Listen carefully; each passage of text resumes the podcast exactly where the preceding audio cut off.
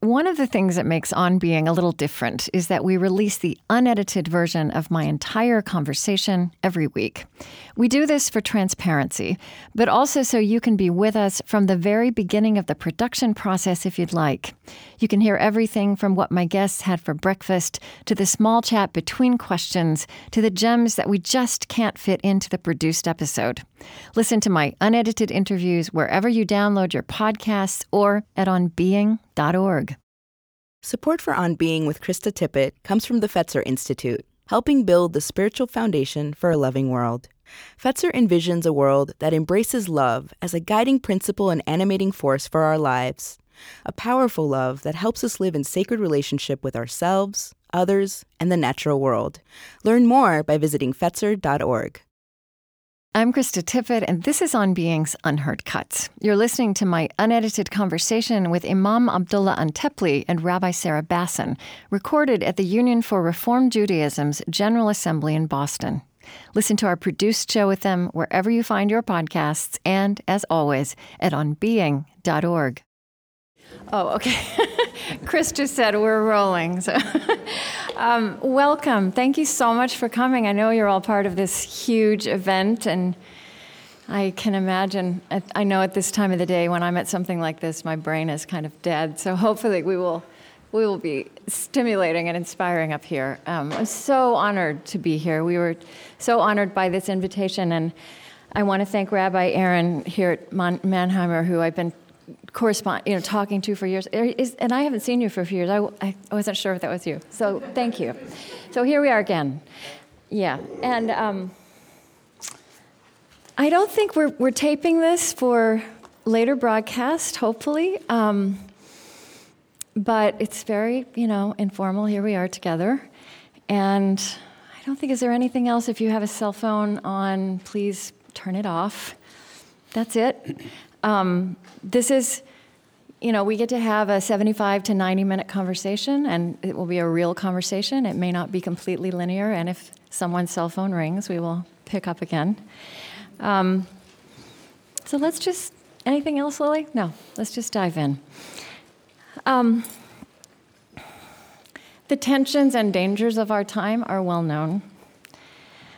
I'm also interested passionately interested in the story, the stories of our time that are hard and true and proceeding with grace and creativity. Stories that are not being told because they are not violent and not shouting to be heard. One of the stories of our young century is that all over this country, synagogues and mosques, Muslims and Jews, have been coming to know one another. There, are, there is friendship, there is shared community initiatives that didn't exist before. There are Jews and Muslims having each other's backs in times of crisis, both locally and globally. And there are programs and initiatives all over this country and across the world, a fair number of which these two have touched, um, that are patiently and at human scale planting the seeds for new realities across generational time. And in my mind, generational time, unlike real time, which we talk about all the time in the news cycle, generational time is faithful theological time. Um, it is a faithful theological sense of time and of the possibilities it is ours to create, even in the darkest moments. And as I say, my two guests today are part of that story. Um, and they have more activities and credentials to their names than I could list here, and you can find them probably in the program and online.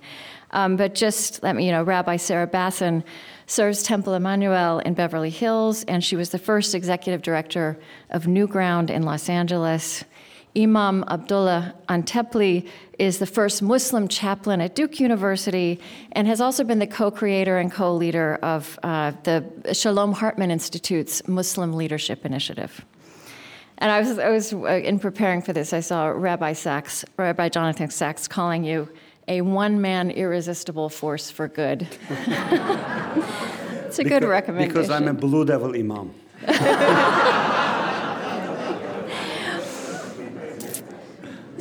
So Duke University's mascot is Blue Devil. um, So I'd like to start um, where I always start my conversations by hearing um, just a little bit about this. How would you would begin to talk about the spiritual, religious background of your childhood. Rabbi Bassin, would you like to start? Yeah, my um, my spiritual journey as a child actually began in utero because my mom actually became a Jew by choice when she was eight and a half months pregnant with me.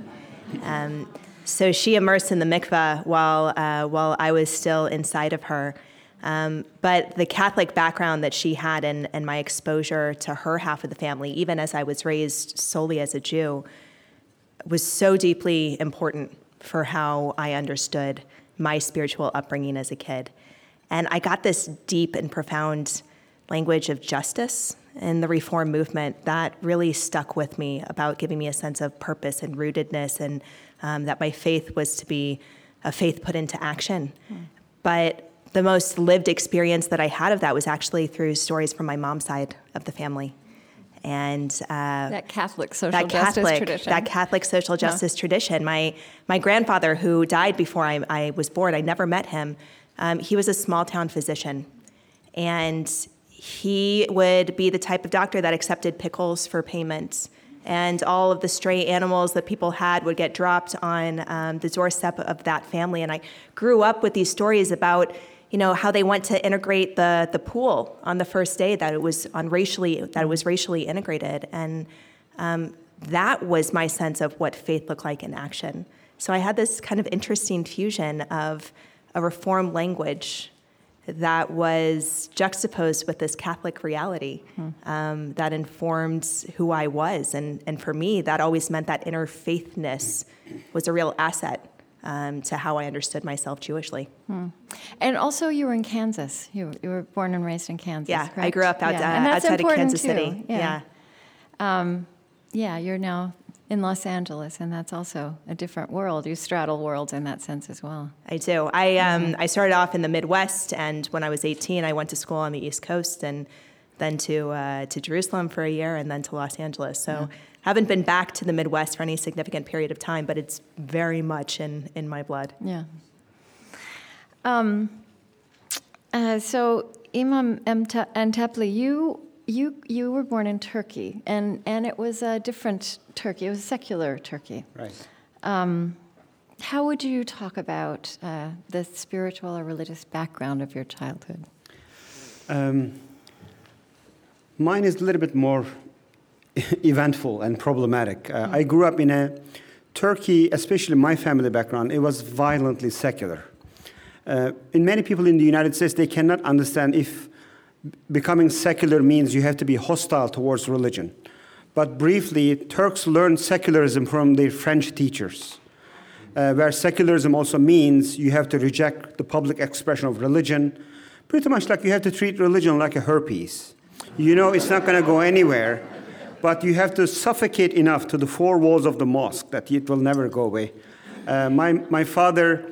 My father hated religion in general, Islam in particular, so much that he named all his children uh, after pre-Islamic Turkish gods. Yeah.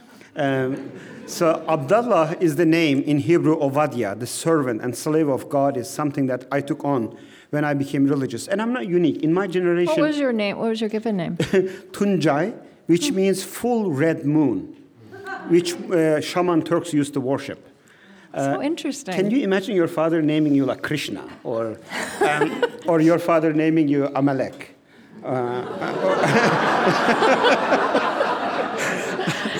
so when I became when I became very religious in my mid teenage years, Islam in many ways uh, came and filled the kind of empty space that I always felt in my heart. That that legal ritualistic tradition forces you to slow down five times a day, remember God, focus internally, encourages you to grow internally as much as externally. It just spoke to me so beautifully.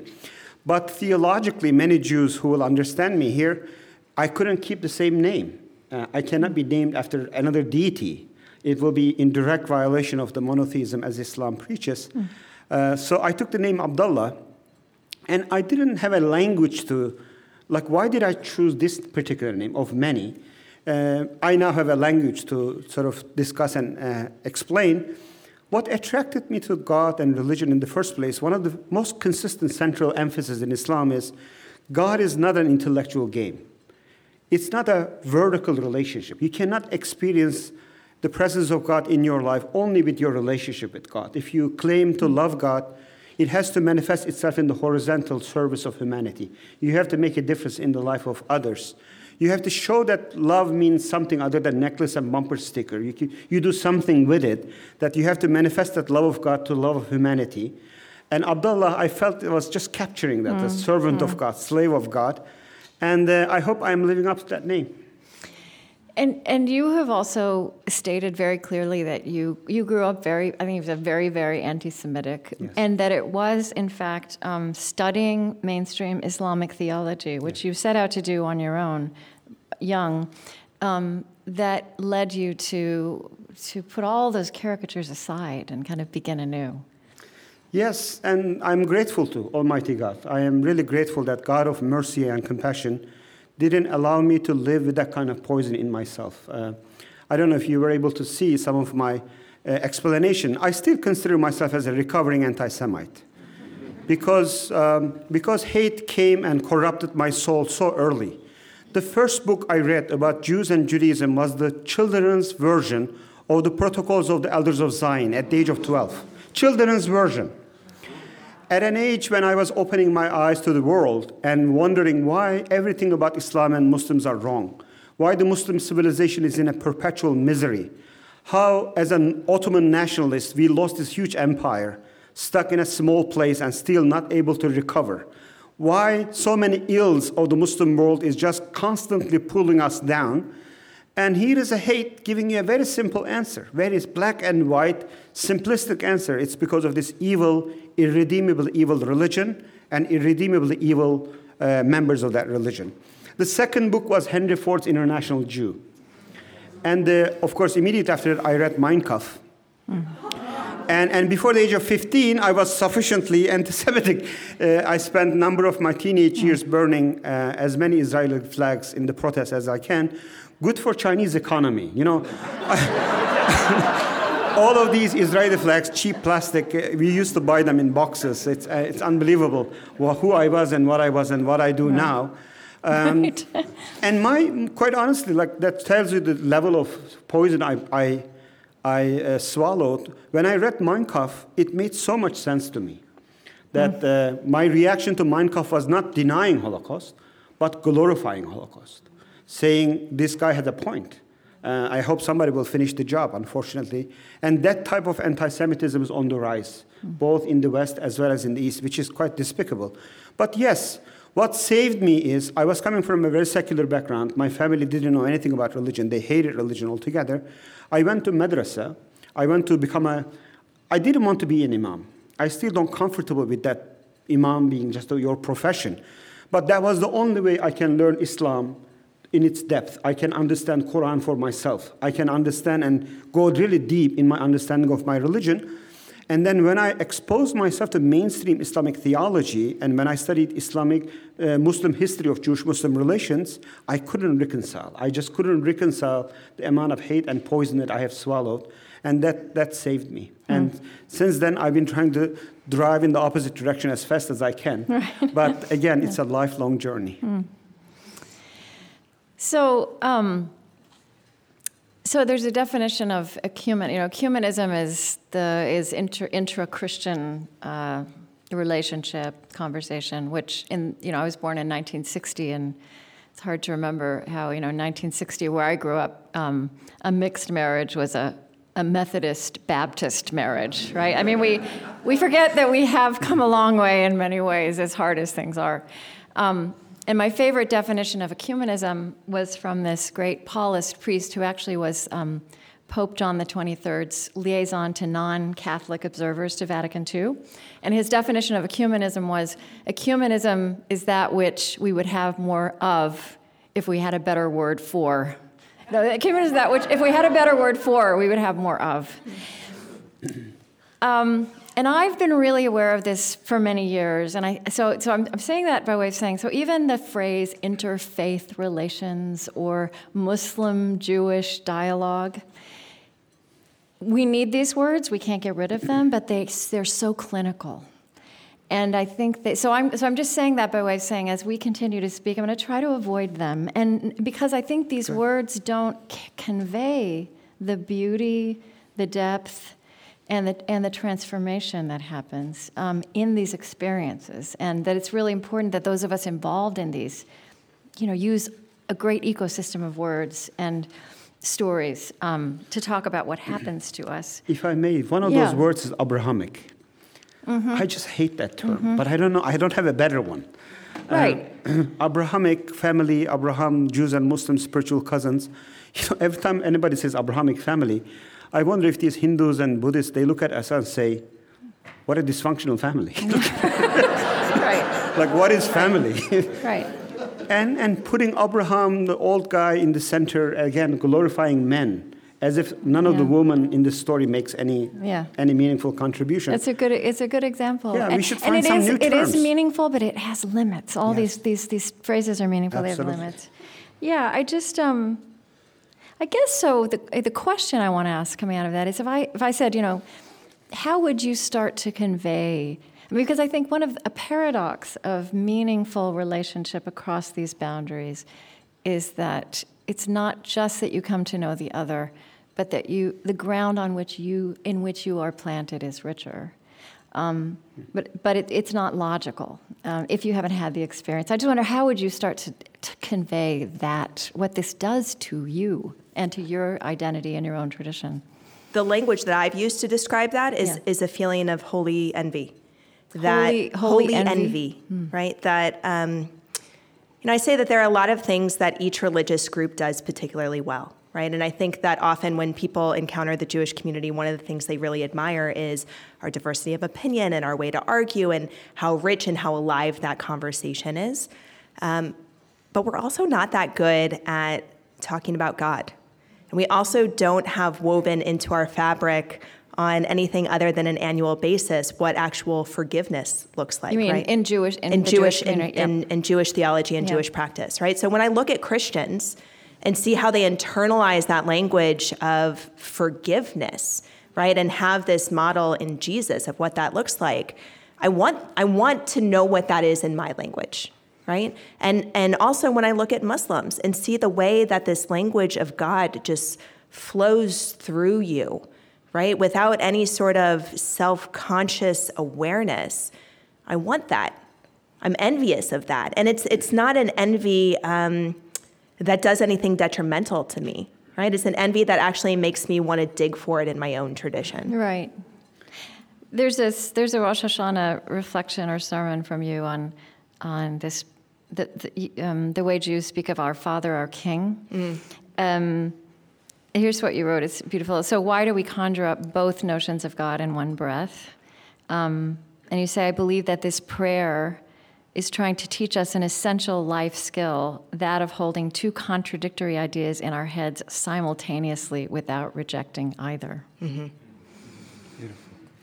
Yeah, I, I mean, it's, it's complicated, right? Yeah. That um, interfaith relations, for all the limitations of, of that term, that it's simultaneously enriching and deeply challenging and, and frustrating. Um, you know, I walk away from conversations feeling fulfilled and transformed, but I also walk away feeling really agitated sometimes um, because the other person doesn't understand where I'm coming from, or how can they not get how important this particular concept is is to me. Um, that both things are true at the same time. That's really beautiful. Um, holy envy is a term coined by uh, Krister Stendahl, the late uh, Ah. bishop, and I think should be a measure of success for any cross-faith, cross-religious, and cross-cultural conversation. To me, the measure of success should be any cross-religious, cross-faith, cross-cultural conversation should inevitably develop appreciation, knowledge of the other, but simultaneously should make you grow more deeply rooted in your own faith tradition. Mm-hmm. And it happened to me many times in my studies of Christianity and in my avid, very serious studies of the Jewish tradition. And my, my biggest holy envy of Judaism is absolutely Shabbat. Like, this is something hmm. the world needs more of it. It's imagine like when the world's largest, most effective and influential religion, capitalism, is, is telling you work more, harder, buy more, study harder. Like there's one voice from hmm. Sinai for 5,000 years saying once a week, don't do that. Hmm. It's an un- incredible thing. Like Judaism, Islam, and Christianity has many different versions of it, but that unique, particular Jewish articulation of that stop these external journeys and in it forcefully take on those spiritual disciplines and grow internally is really incredibly and beautiful, which we can learn a lot from. Another holy envy is what, uh, what you mentioned. It's so interesting. What you envy of Islam, I envy the opposite direction in the Jewish tradition. Our inability to talk about God? No. your discomfort with God, your wrestling with God, uh, your ability to question. My, one of my mentors at Shalom Hartman, the president of Shalom Hartman, he uh, wrote a book titled, he's a rabbi, Orthodox rabbi, Putting God Second. The kind of theological anxiety that I'm going through, I cannot imagine, but only a faithful Jew can say that. Only a faithful Jew can develop a respectful language. Even, you know, the famous Talmudic, uh, when rabbis were arguing, finally God speaks and takes side of one rabbi, and the other rabbi says, That's not your position to argue. and they say, they put God into his own place. You know, there is no way, no stretch of imagination, even an imam smokes anything that he wants to smoke, we can't go there. We just can't. That's not, that's, that, will, that will really fundamentally challenge.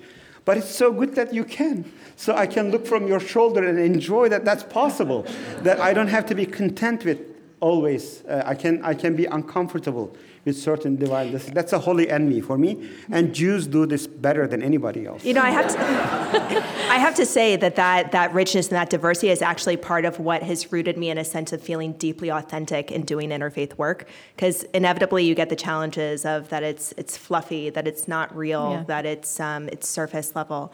Um, but if we take seriously that there are 70 faces of Torah, right? If we take seriously that minor- minority opinions are just as important to incorporate, if we take seriously machlochet l'shem shemayim, that we're supposed to argue for the sake of heaven, then why are we limiting that to only an internal conversation, right? And and absolutely, you have something to add to my understanding of Torah, um, especially because you you're not on the inside, right? That you have you have a different way of holding a mirror up to me. Now, I want to ask you, you um, something you you've said publicly, um, Imam Antepli, that you you realized you had to leave Turkey, as you said, to and this was a quote to experience fully God's diversity. So, because I'm in journalism, I have to ask, did you really say that? um, and and, and it, what does that mean? What do you Sure. mean to experience fully God's diversity? I meant one of the ways in which, before the revelation and before the messengers, in Islam, the universe is considered as the main source of God, main source of understanding God. So you will never know God because we are finite human being. God is beyond human imagination.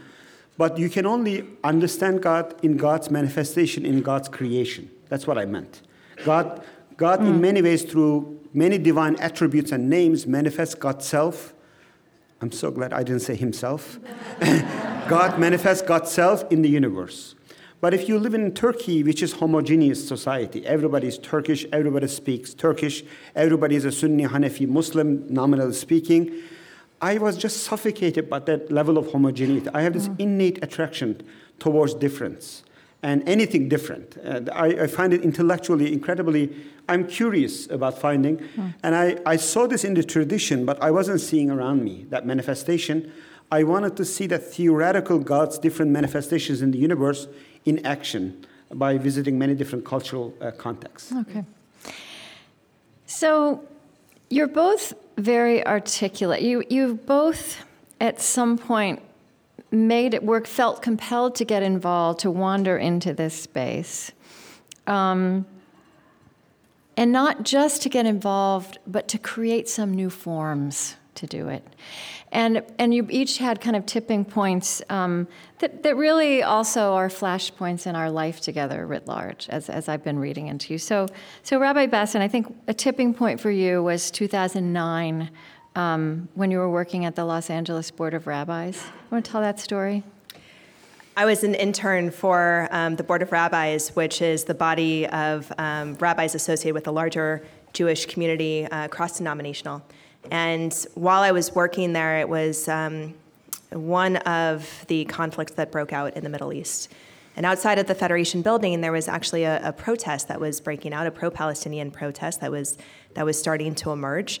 And so all of us who were on the uh, on the top levels were told to go downstairs and be ready to counter protest. Right, we have to show strength in numbers. And when I went down there, I have this vision seared into my head of this one guy who was just kind of nervously and anxiously pacing back and forth and and and kind of mumbling to himself like we have to get a bigger megaphone. We have to get a bigger megaphone. Because we were disorganized, right? Because we weren't as effective as the other side. And, and I just remember like sighing in frustration of really? That? That's what's going to solve this is a bigger megaphone? All that's going to do is add to the yeah. problem.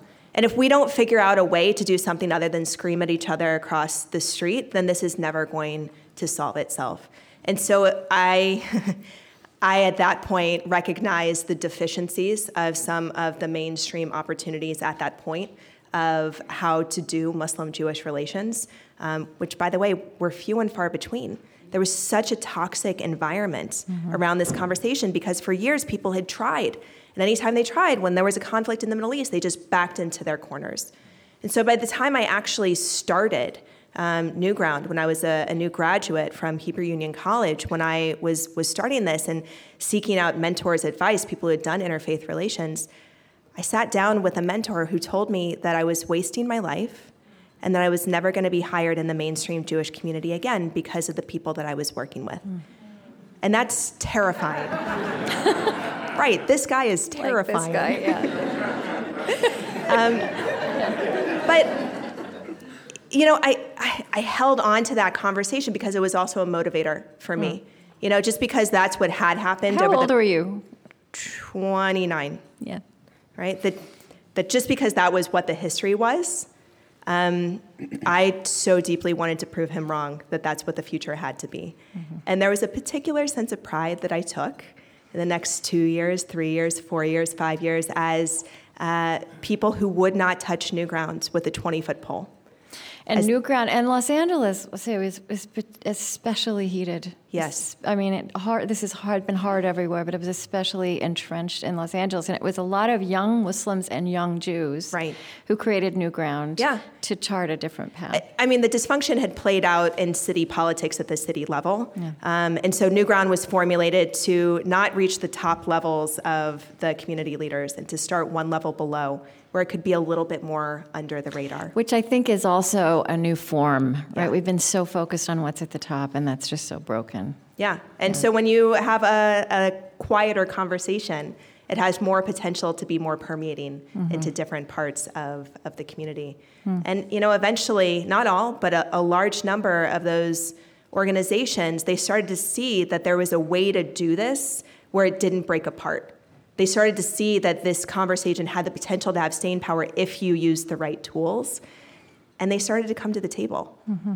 And that, for me, is the greatest sense of pride that I have, right? Not, not kind of gathering the people who are already predisposed to it, but getting the people who were suspicious of the conversation to start to be curious about it. Mm-hmm.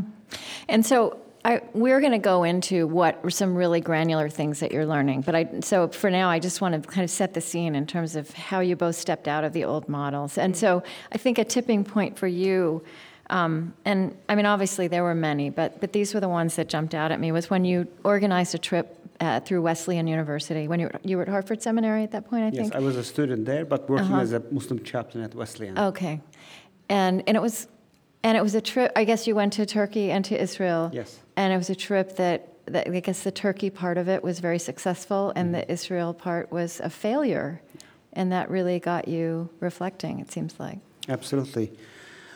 I think what you are referring to is those moments in life, in the life of your community, where you feel there's a prophetic moment prophetic moment meaning both in Judaism, Christianity, and Islam, and there's a prophetic moment emerges uh, usually that really requires very radically questioning the collective wisdom, which you see it's failing.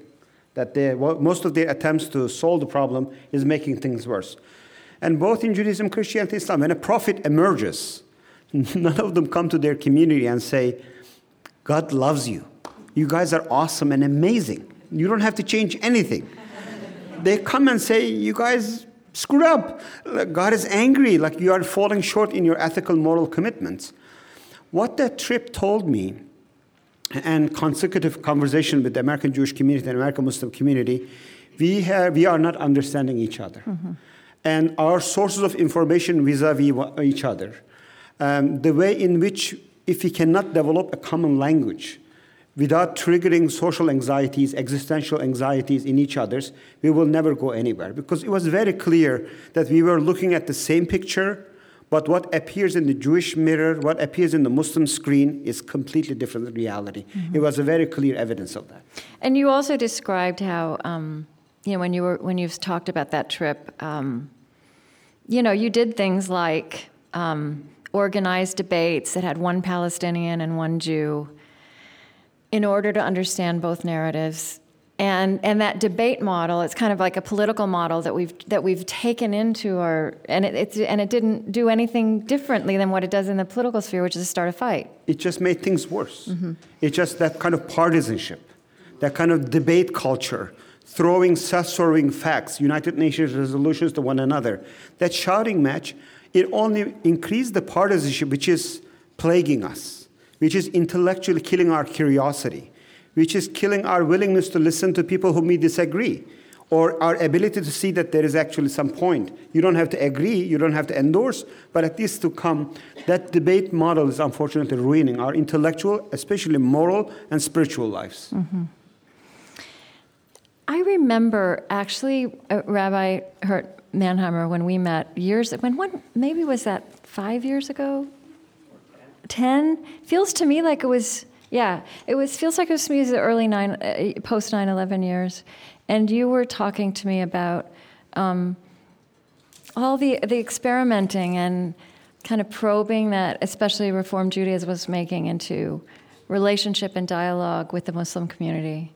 And how you were discovering a kinship not just that and even a kinship that was different from the from the more familiar uh, Christian Jewish dialogue. Um, and I just, and I, you know, and I, I think as a, as a, as a journalist, so when I started my work, also in those early years of the century, one thing I was aware of is um, in the newsroom, whenever I, you know, whenever you had someone on from a tradition, the people in the newsroom would say, you know, at the top of the show, you have to say, what we need to tell us. What do they believe? And you know, that is that is a Christian question, and you can do that with Christian with Christianity, although it doesn't. It's very superficial, but you can do that. You can say they believe this. You can't do it with Islam or Judaism. These are traditions of lived piety. Um, and so, like you know, that's one thing I saw at the very beginning in terms of this kinship. You know, as you say, with this simplistic Abrahamic Clinical. thing. Absolutely right. If anybody tells you Islam is whatever, Christianity says, Judaism believes, shy away from these people. At its best, they are just naive and uninformed. At its worst, they are just lying. No religion of 1.6 billion people, 1400 years of history, says one thing, or believes in one thing, or strongly condemns or endorses one thing. That's just not and Christianity, Judaism, and Islam is not what our Christianity is not what New Testament says only. Judaism is not what Tanakh says only. Islam is not what Quran and uh, Muhammad said 1400 years ago. Islam is what Muslims do. Christianity is what Muslims do. You have to see the human manifestation of that text over time, and not just one community, one episode, one time period, but over centuries. What we have been doing or what we have done is our religion, our tradition. You know, I would say, though, one point of kinship that is actually a point of difficulty in the conversation between Jews and Muslims is that both of us, when we enter into an interfaith conversation, um, we're used to being victims. Hmm. And when Jews enter into a conversation that's interfaith with Christians, We come and we say, okay, we're victims, now we're ready for the apology, right? We can't do that with the Muslim community because the Muslim community also comes in with a narrative of colonialism and their own narrative of victimization.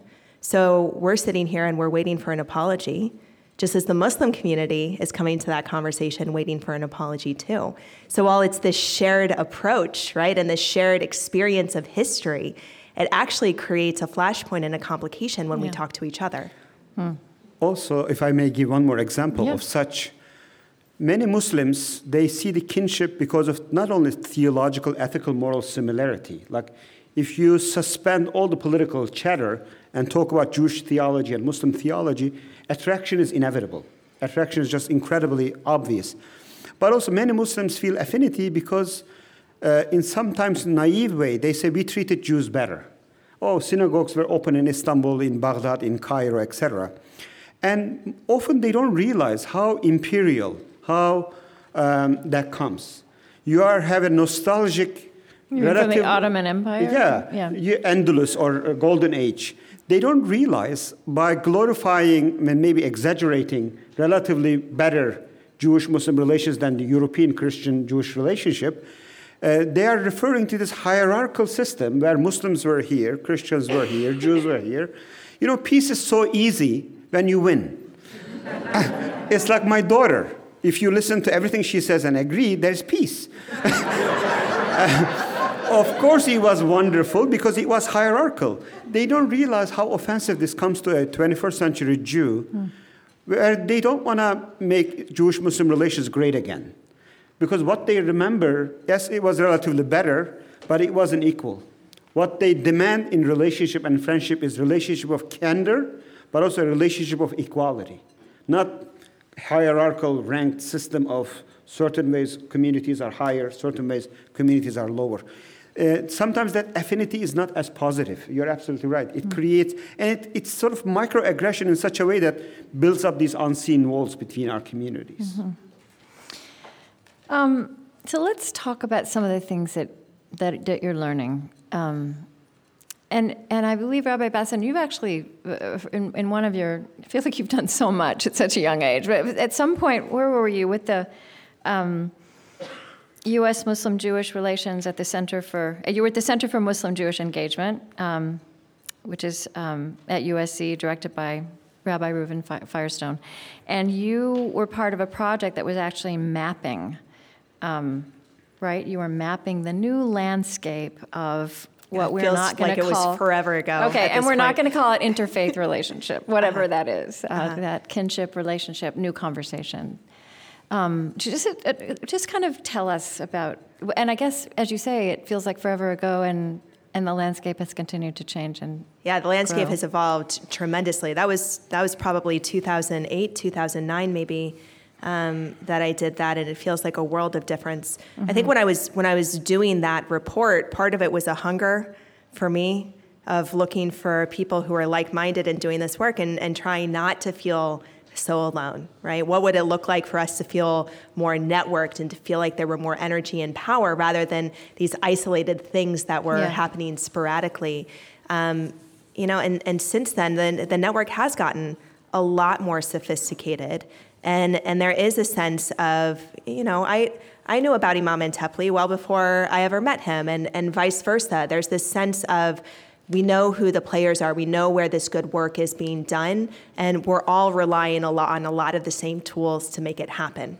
yeah, As the fuller side of the glass is quite impressive, but also I think since 2008 and 9, the emptier side of the glass is also very significant. Yeah. Um, landscape change for better, also for worse. Uh, Muslim anti-Semitism is worse than what it was, and the Jewish Islamophobia, the anti-Muslim bigotry in the Jewish community is a lot worse, a lot sharper. And and I just want to jump in here because you've you have been so clear about being vocal of the anti-Semitism in the Muslim community, and it's appropriate and right and fair for me to say that Islamophobia really is a significant problem in the Jewish community as well, and um, it's not a truth that we like to face. But it's one that um, is deeply ingrained in our understanding of self and particularly manifests with the Israeli Palestinian conflict of our prism through which we view all Muslims mm-hmm. and the fear that we have towards even our Muslim neighbors in the United States. Um, this internalized uh, Islamophobia from the larger culture that has this particularly Jewish flavor that we add to it from our own experience.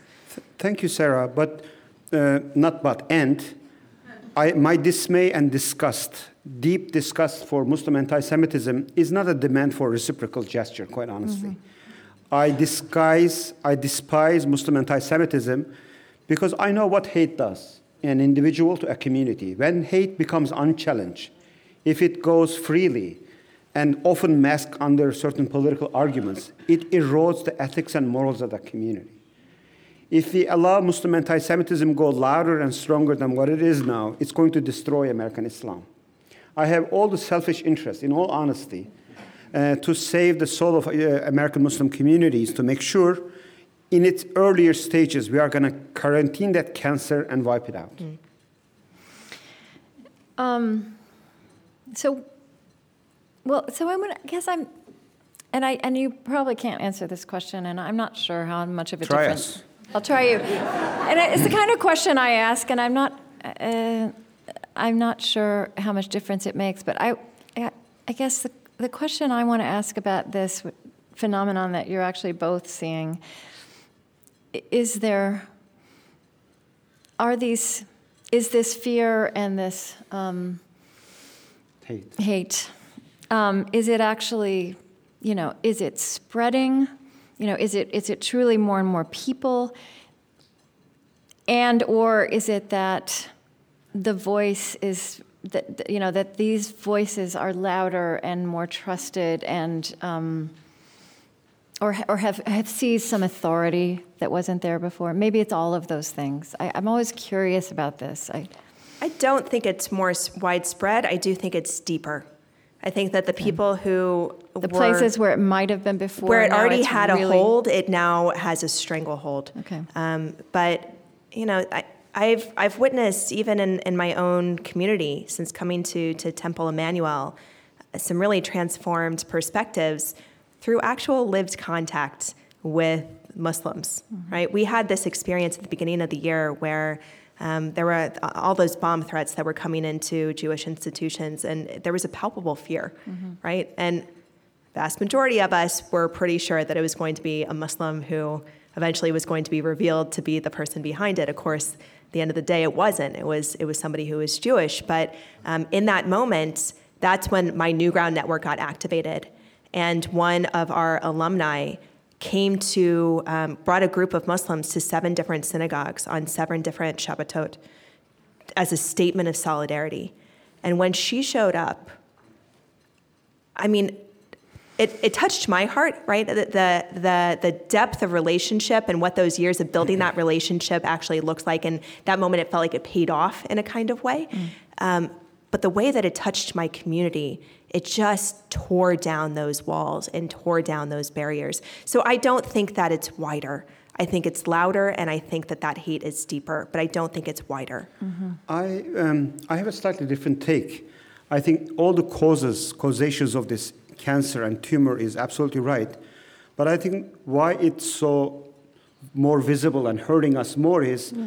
our immune system is deteriorating uh, our ability to resist and detect hate is the wider community is losing its immune system. That's why I'm saying cancer. What cancer does is it's not getting any stronger, but it makes you weaker that even a small dose of it can destroy you. I see this in the Islamophobia. Immediately after 9 11, early 2002, few months after the shock of 9 11, when Americans are asked, is Islam a kosher religion? And are American Muslims equal American citizens? Like many questions these opinion polls are asking. And the number of Americans who said no to that question, Islam is not an acceptable American religion, and American Muslims are not acceptable equal citizens, it was only 21%. Today, it's 57%. 57, like more than one in every two Americans somehow feel uncomfortable with this religion. They believe in religious liberty. They believe every American should practice their religion comfortably as they feel it, but they don't feel comfortable sitting next to a Muslim on a plane. They don't feel comfortable having a mosque in their neighborhood. They don't feel comfortable having a fake Muslim pres- president. Uh, after eight years of Obama, the guy ate eight years of bacon and went to church regularly.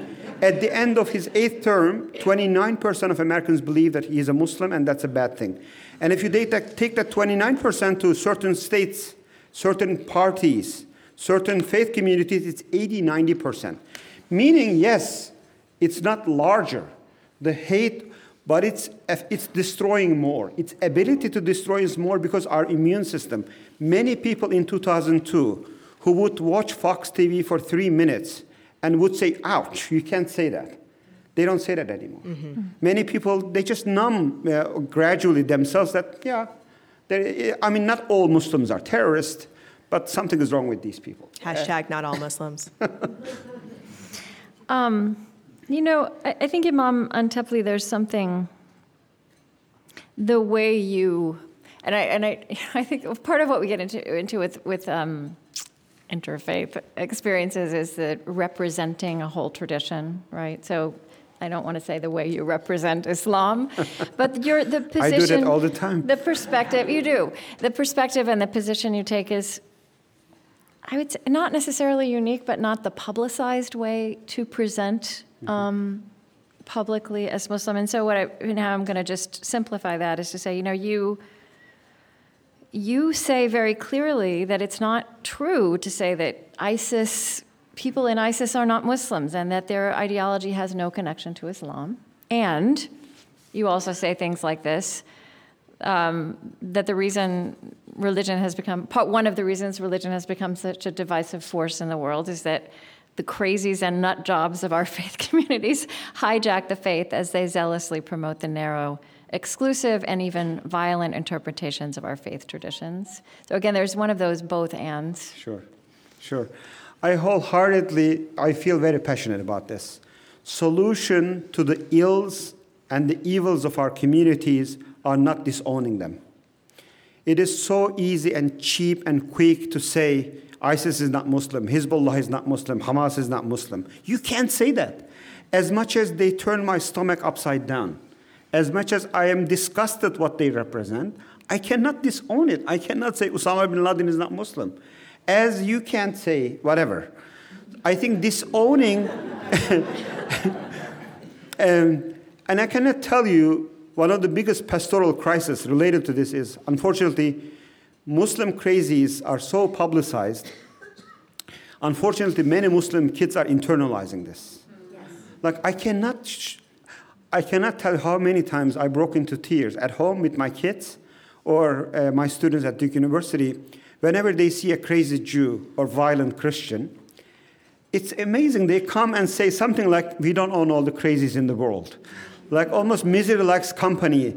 It makes you feel that uh, as a Muslim, somehow we, we have a monopoly in craziness. We have a monopoly in re- religious violence, which is quite horrible.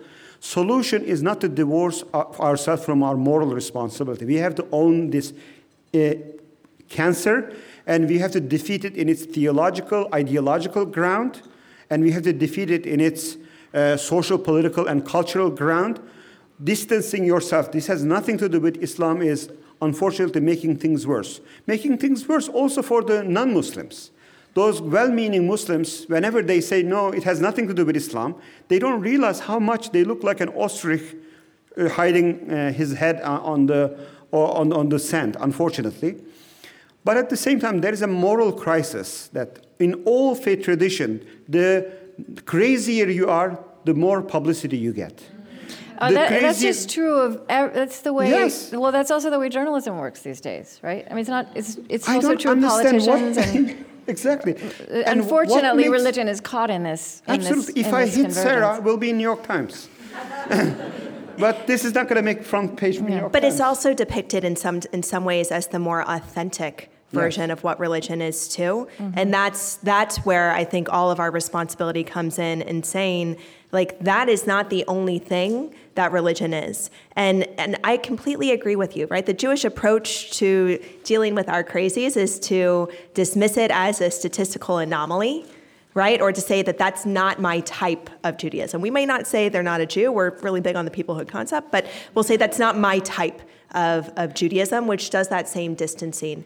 And, and I think that we actually have to have that internal battle for the soul of our religion to try to move that center back to a place where it embraces the love over the violence, but both are pieces mm-hmm. that, that we have to wrestle with. Also, I think it's a very common intellectual disease that the authenticity is only seen as externality. Mm-hmm. Authenticity or traditionalism, orthodoxy, piety is not your devotional, rigorous prayer life, not how many books you read, how many degrees that you have earned. The way you look. I will never forget one of my students, I was going to do his wedding, said, Can you not trim your beard for three weeks? Because it's not long enough. It's just, uh, just as if as if the, the, the authenticity and piety is in the length of my beard. I don't have to bust my brain to read more books and get more knowledge. All I need to do is not to shave and look look a little bit like as if I just rolled out of my bed. And that's unfortunately a common human intellectual disease. Mm-hmm. Like what makes traditionally somebody dressing up like a Polish aristocrat thinking Moses walked in the desert like that what makes him more authentic than somebody who is, uh, who's living internal Jewish ethics and morality in the most devotional way possible? Hmm. It goes along with how often I get told that I don't look like a rabbi. yeah. Um, so look closer to the ground. Um, yeah, one of, one of the things, Rabbi Bassin, that you've talked about is um, you know, there's this, there has been this habit in this sphere of diving right into the conflict, diving right into the conflict, or avoiding the conflict entirely. And both of those fail. They just, they fail. But there are some, there are some simple things that, that you've both been involved in, just different framings and starting points and exercises to walk people into a different space, Muslims and Jews.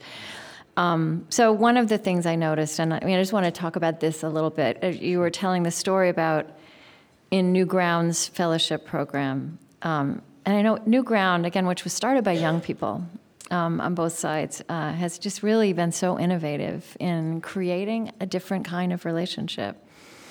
Um, you talk about uh, the the one of the exercises of um, asking everyone to listen to a series of statements. So, so the Jews are on one side, the Muslims are on the other, and you start with some statements. So just just describe kind of what happens and what that affects. Like, yeah. So. Um, you know, there, there are a lot of different versions of this game. When, one of them is me and all my neighbors, right? So, me and all my neighbors are wearing blue jeans.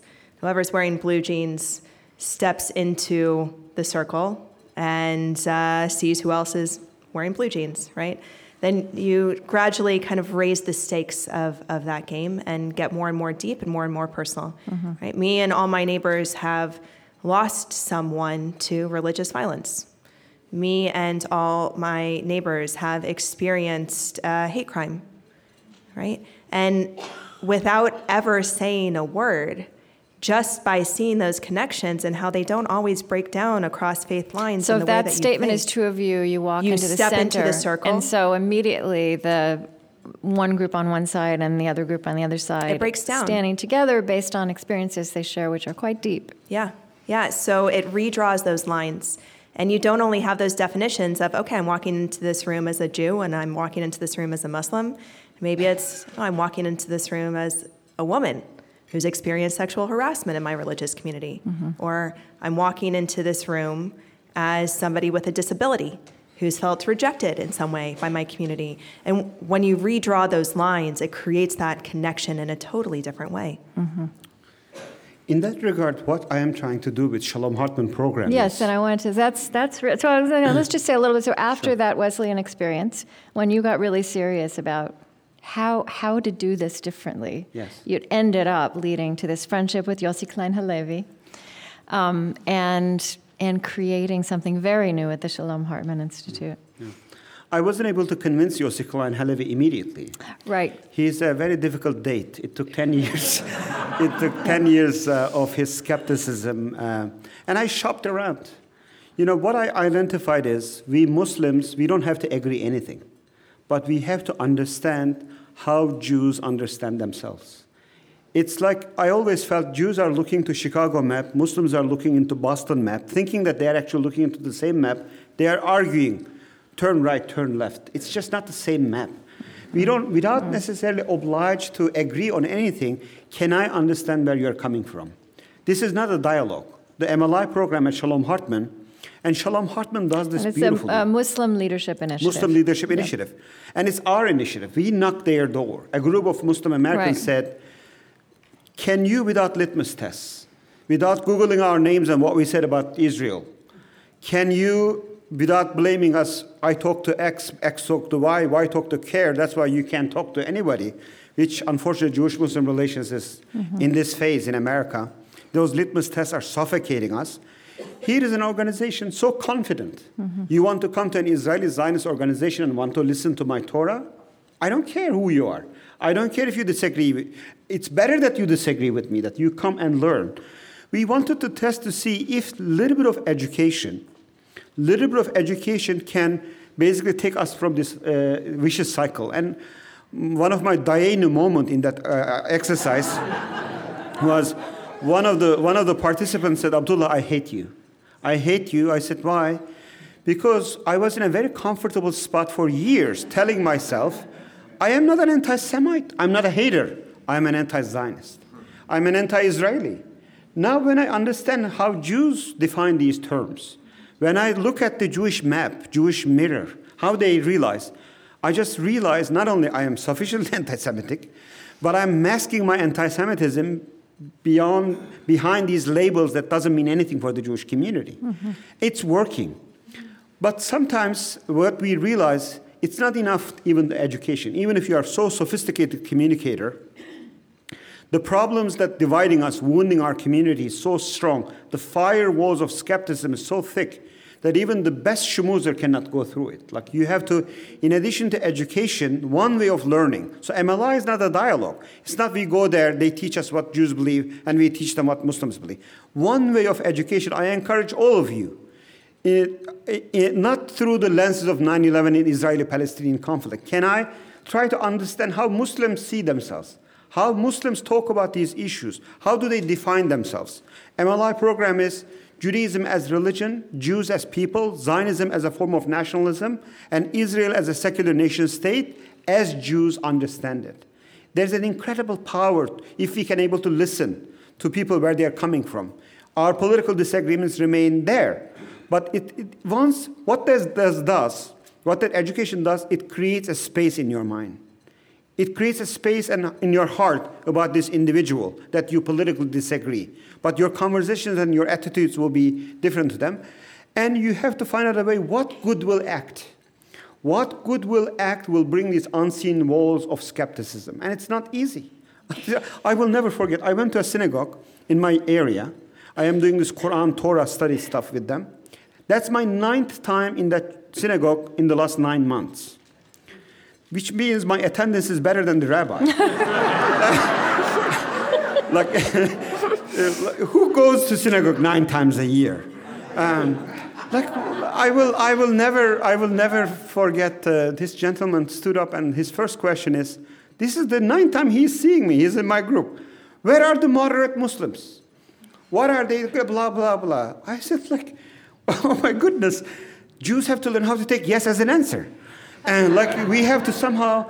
We have to involve in goodwill acts that uh, our efforts to engage, our educational tools that we are bringing to heal our wounded and polarized communities is going to be effective. Unfortunately, we are losing so much of that energy into sheer skepticism, intellectual laziness. And I, I think that that image of opening up a new space is really important. And in fact, it's a, it's a new form. It's a very different approach from we're going to have a debate or even we're going to inform each other and then, and then find common ground or agree. And I think we all, you, you've both spoke about, I've thought about this so much of it, how, you know, sometimes, it, you know, when we've celebrated diversity or leaped to common ground, everything has been so superficial. Um, and you know, there's a there was an interesting um, this was an interview with you and Yossi Klein Halevi, and he says, This is exactly what drew me to trust Abdullah in this project. I told him, you know, I am not a dove, I am not a leftist. My positions are very mainstream, skeptical Israel. And you said back, and I'm not interested in marginal Jews who will agree with everything Muslims believe about Israel. And, and Rabbi Bassin, you've also talked a lot about this that, that, you know, coming out of NewGround, all of the work you've done, what you've learned, agreement is not the point here. Right. And I, I think that one of our greatest communal flaws is that we often try to find the good Muslim or the good Jew who represents an opinion that is in line with our own community, and then lament why can't every other Muslim be like that good Muslim that I saw speak in front of this massive Jewish crowd, right? And the Muslim community does the same thing. Why can't every other Jew be like this good Jew who is uh, pro BDS and rejects the Zionist narrative? And that's not a helpful disposition because it's not going to solve the problem. I think, you know, the through thread for my rabbinate that has carried me from NewGround to the work that I do at Temple Emanuel is that I see my rabbinic mission as building our collective muscle to have more difficult conversations because mm-hmm. I think we've lost that right? And and it's not only a muscle that we fail to exercise in the Jewish community; it's a bigger tear in our civic fabric in general. And I want to have more and model more conversations of people who are in relationship, who care about each other, and who are willing to publicly disagree and then hug each other at the end of that conversation because the relationship can withstand that disagreement. Mm-hmm.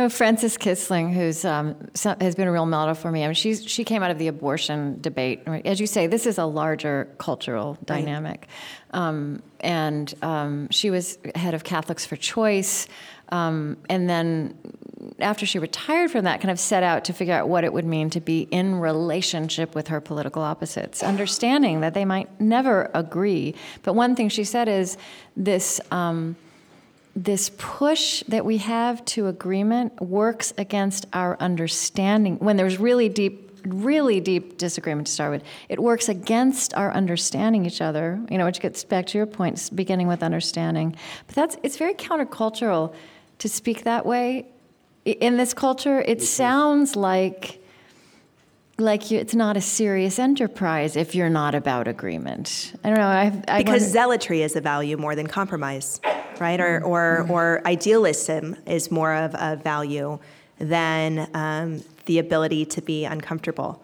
But I do think, especially in this past year, all of these calls that we're hearing for more civil conversation, that the pendulum is starting to swing the other way, and we're at least acknowledging the need for it, even if we're still feeling around culturally in the dark for what those skills actually look like. Mm-hmm. Also, there's a conflation of political disagreement with moral, moral disagreement. And I think right. many communities are not able to um, register their political disagreement but build an overarching moral connection with one another. Yossi is like my brother. Um, there is hardly anybody who's closer to me li- like him. But watch us when we talk about Israeli-Palestinian conflict. Watch especially us when we talk about Iran. I feel he's possessed with Iran. And I feel uh, he's exaggerating that problem. But do I ever doubt his integrity? Do I ever doubt his moral red lines? Do I ever doubt his moral imagination? And in that, I think many people think political disagreement translates itself as moral arguments.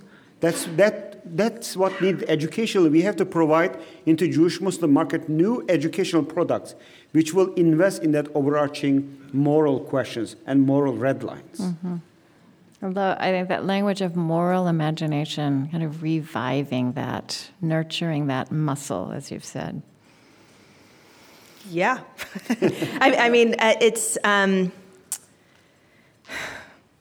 I think I think we have abandoned the language of, of morality, and, and I want us to have more moral courage, hmm. and um, not to shy away from things that are controversial, and to embrace those things that are going to get us in trouble. You know, one of the things I'm really lucky at with my with my synagogue is that I put forth this plan for difficult conversations that I wanted our community to engage in.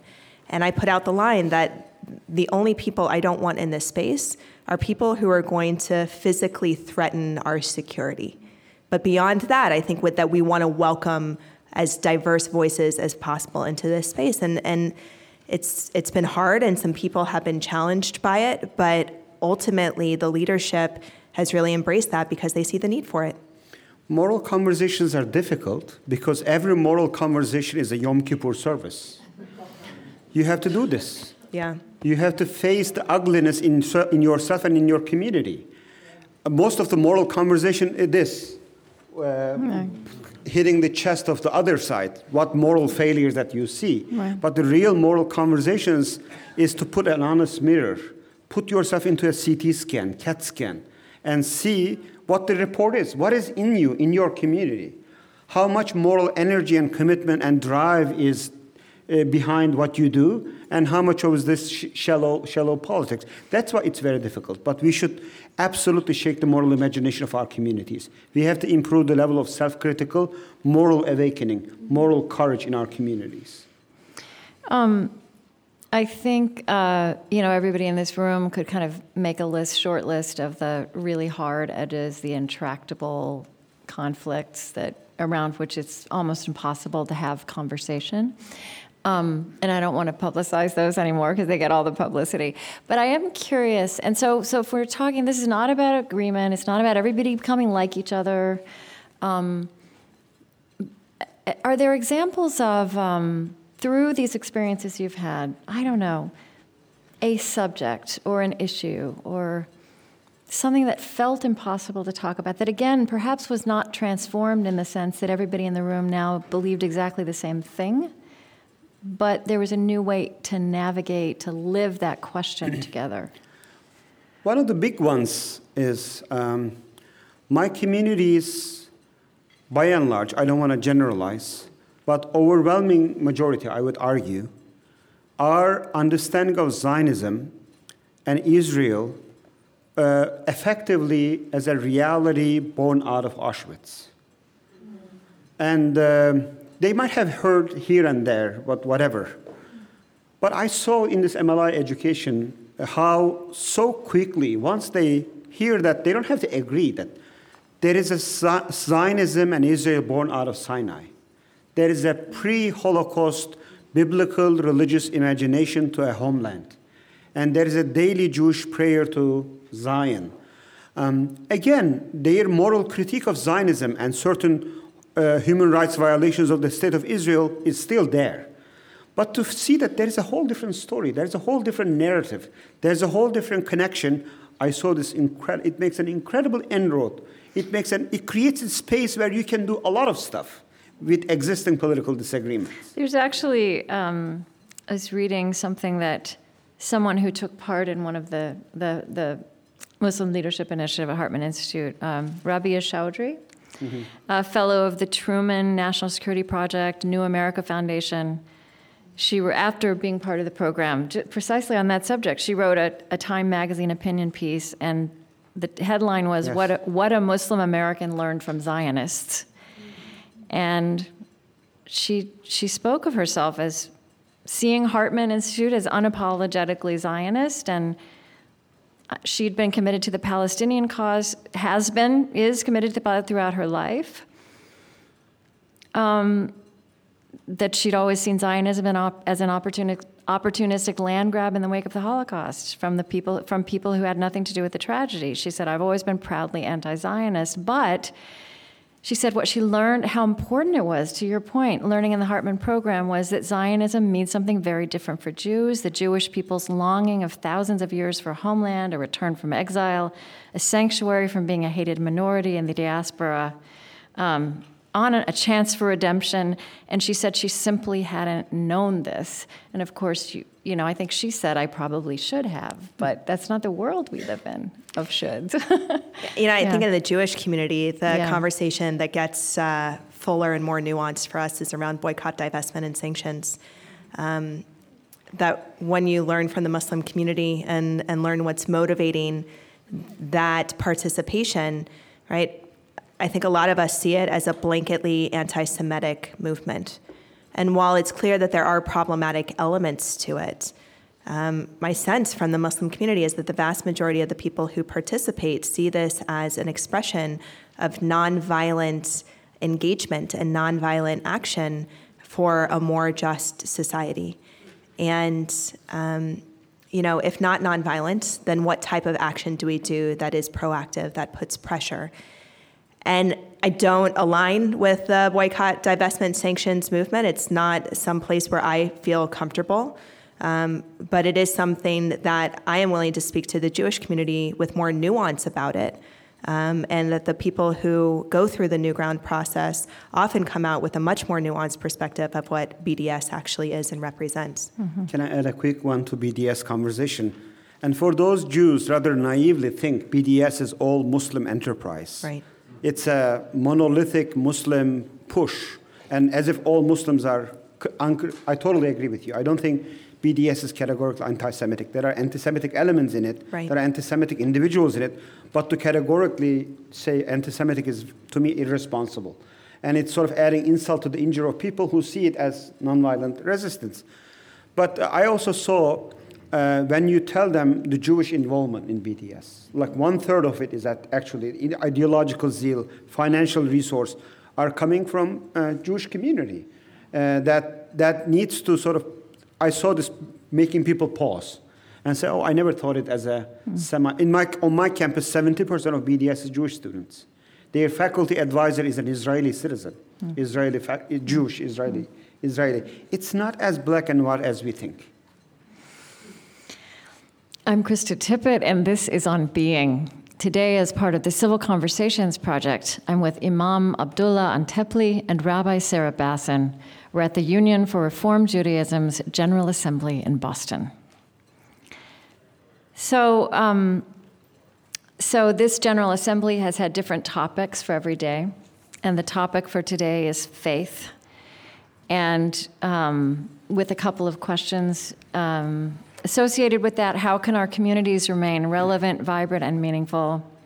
How do we inspire people to see Judaism as a primary tool in their search for meaning, wisdom, and community?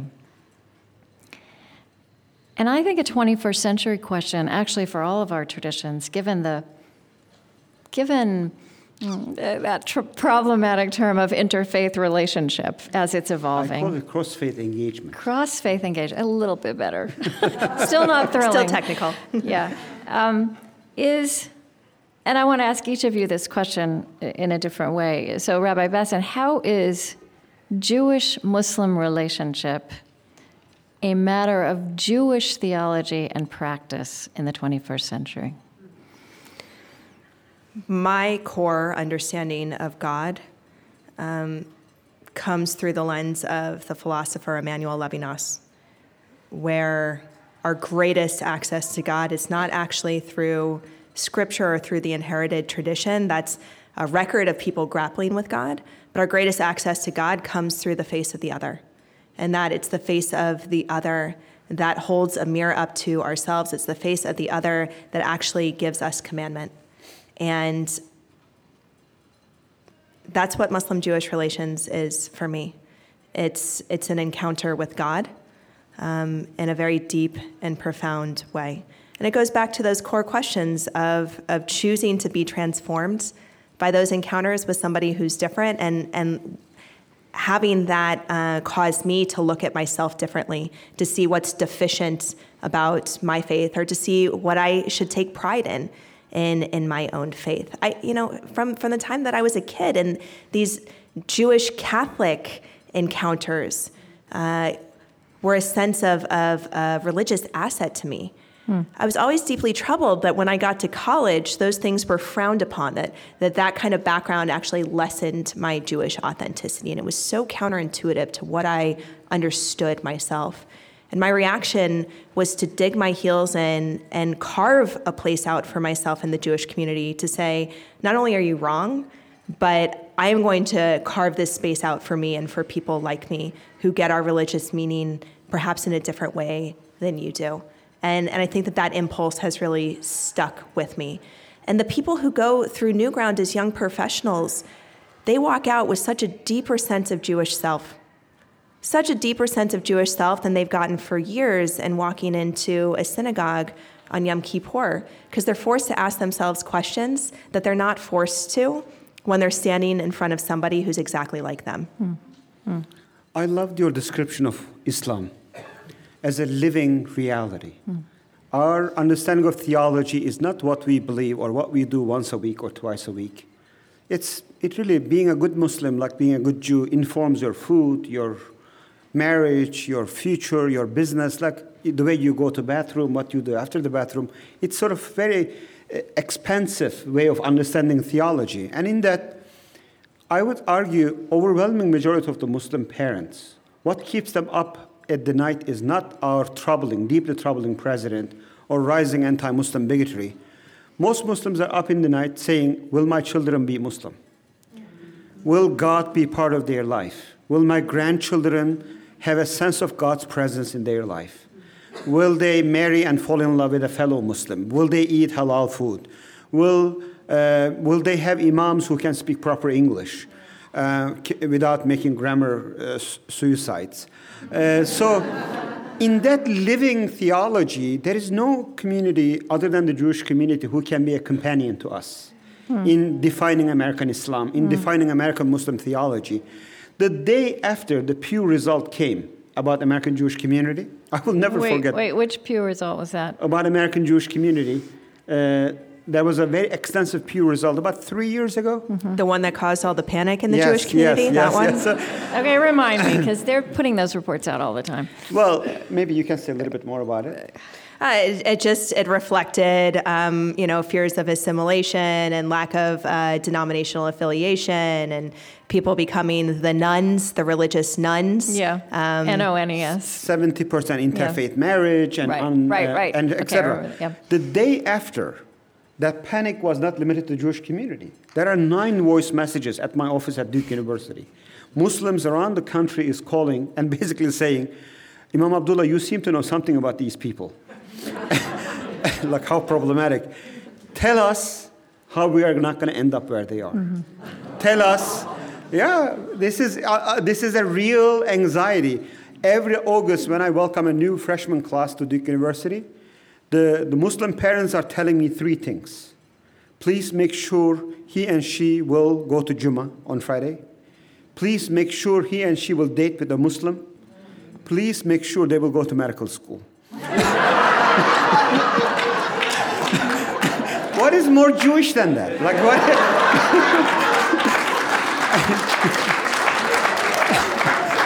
All right, so. and in, the, in that, I think theology is not a head game. It's not an abstract thing that you think and figure out. Theology, as Jews and Muslims, we understand. We do theology. Mm-hmm. We don't believe in theology. So, one, one comment, yeah, though, I want to sure. I want to make a, in addition to this. I, I don't think that. The, I push back against the um, apoca- apocalyptic feeling that people have from that from that Pew study, because what I think it reflects is that our institutions mm-hmm. might be struggling, mm-hmm. but that doesn't necessarily reflect the spiritual or religious richness that individuals are having. And you know, I gave a talk yesterday about how millennials and millennial Jews in particular have deeply rich Jewish journeys and experiences. They're just happening outside of our institutions in a way that we can't necessarily capture. And I wouldn't be surprised if that same thing is happening within the American Muslim community. We absolutely too. see that in, in our media space. I, I, I think not only is there um, is there a, a, a, spiritual search that's very profound and active, especially in that generation of nones, N O N E S, but also a real theological curiosity. Mm-hmm. Um, so I want to ask you, you this question also. I mean, how is Jewish-Muslim relationship a matter of is, of and for Islamic theology and practice in the 21st century? I think the Jewish experience in the United States, how Jews evolved and admirably, like I am not saying this because I read the Protocols of Elders of Zion. I am saying this with genuine envy and admiration how Jewish community transformed itself from a despised, hated minority of 1920s into somewhat beloved and, and respectful uh, minority of 2017. So in that, American Muslim community has a lot to learn. In that, American Muslim community, in shaping American Islam, what you see as American Muslim community is pretty much where we are is where you guys were 70, 80 years ago. many Jews coming from Eastern Europe, and the Holocaust is about to happen, and the Jewish institutions are being built. That's where we are now. And in that, we have a lot to learn from your successes and failures. And we have to earn that respect that you will be a good mentors to us. And in teaching us your successes and failures, this will be a good soul search for you. Uh, there, is an incredible rich uh, conversation. What you see is the negotiation of American Muslim experience as a religious cultural identity. In that, we are going to be shading our immigrant background more and more in the younger generation, but we need some mentors. We need some mm. uh, mm. people who can, who can be teachers to us. Catholic community can be, Mormon community can be as well, but there is no community other than the Jewish community. Mm, One thing to add about, uh, you know, you look to us for the past, and I think that it's going to flip, that the American Jews are going to look to the American Muslim community in the future um, because of the demographics and where uh, trends are headed. Um, I've been arguing for the last five, ten years that it's deeply in the American Jewish self interest to start to build the relationships with the American Muslim community now.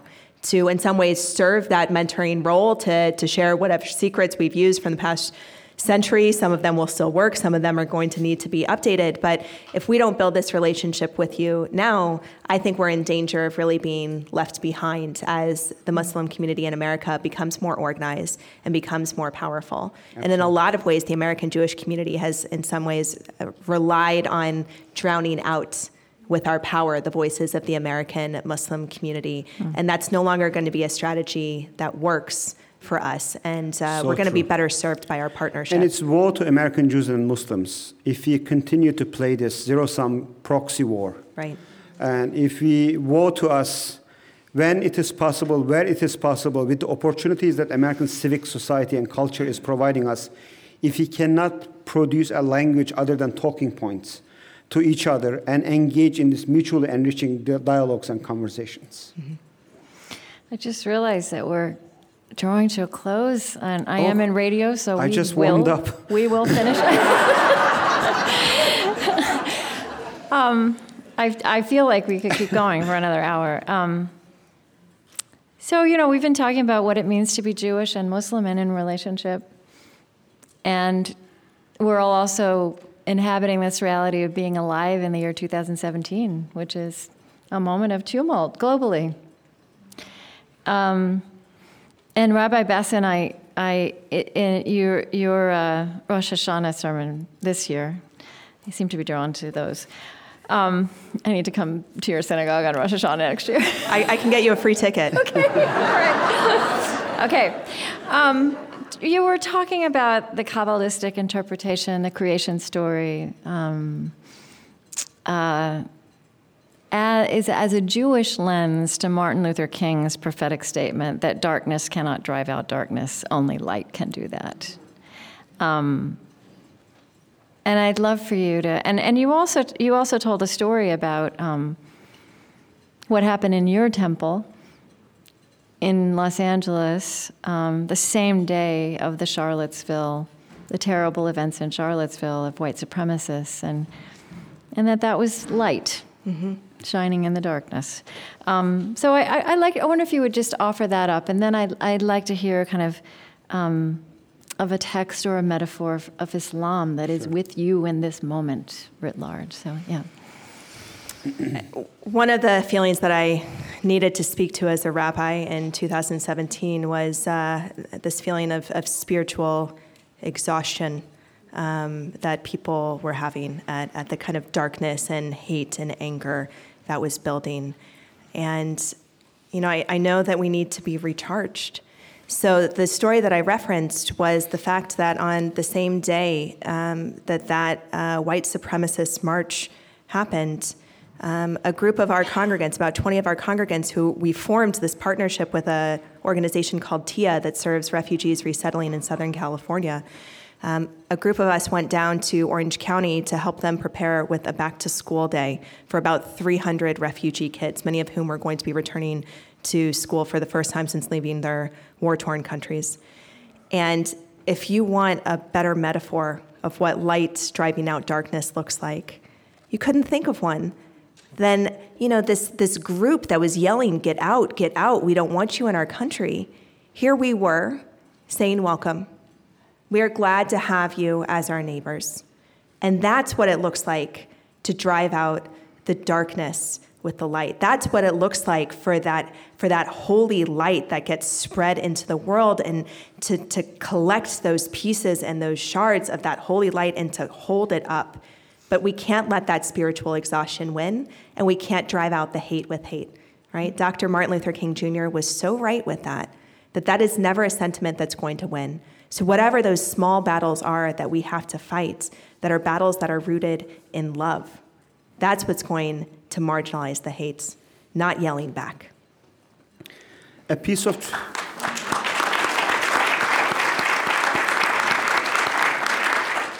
a piece of tradition that holds me up and it really informs my desire to reach and build strong relationship with American Jewish communities is a Turkish Haredi joke. okay. A Turkish Haredi Sufi walking midnight and he sees another Turkish Haredi desperately looking something. And he says, like, what's going on? I left my car keys here. I can't find it. And then he goes on helping him. They look everywhere. And at some point, the gentleman who's trying to help him says, like, are you sure you left your key here? He said, no. I don't think I, I dropped it here. He said, why are you looking here then? Why are you looking for here? He said, this is the only place that, where there's light. this is the only place the light is on. So, for many, many questions for people of faith that we are facing as a result of modernity, whether it's empowering women and defeating patriarchy, whether it's empowering and creating respectful space in LGBTQ communities, whether uh, defeating the common rising voices of hate and exclusion. Some of those answers are already in the tradition. Some of the answers are in places where tradition is shedding light upon. But many of those answers are in those dark places where the work, intellectual work, theological work, spiritual work is not being done. And it's very difficult for one tradition to go to those dark places alone. We can, we can shape a different kind of theology, walk into those dark places, holding each other's hands together, and glorify God's names in a very unique and different way together, inshallah. Thank you.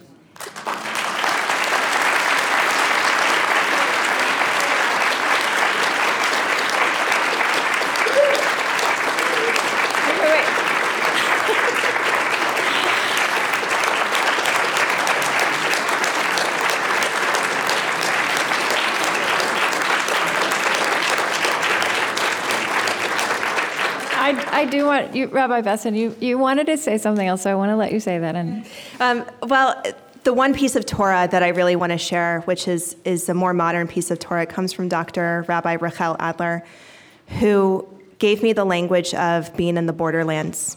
Um, she wrote an article uh, titled "To Live Outside the Law, You Must Be Honest," and it was a reflection of how we come across uh, upon those borders in our community and when do we choose to uphold them? And when do we choose to push against them? When do we choose to cross over? And when do we choose just to try to shove them down? And that's always been the most important visual for me in my life and in my rabbinate. And you know muslim jewish relations is part of walking along that borderland. And there are some times when i've got to jump over and see what happens when i'm alone on the other side. And there's some times where i have to gently push and sometimes where I really want to uphold that boundary. But that visual has always been tremendously helpful for a sense of rooting myself in a deep authenticity of why this work really matters. Thank you both for a beautiful and important conversation. Thank, Thank you. you. Thank you.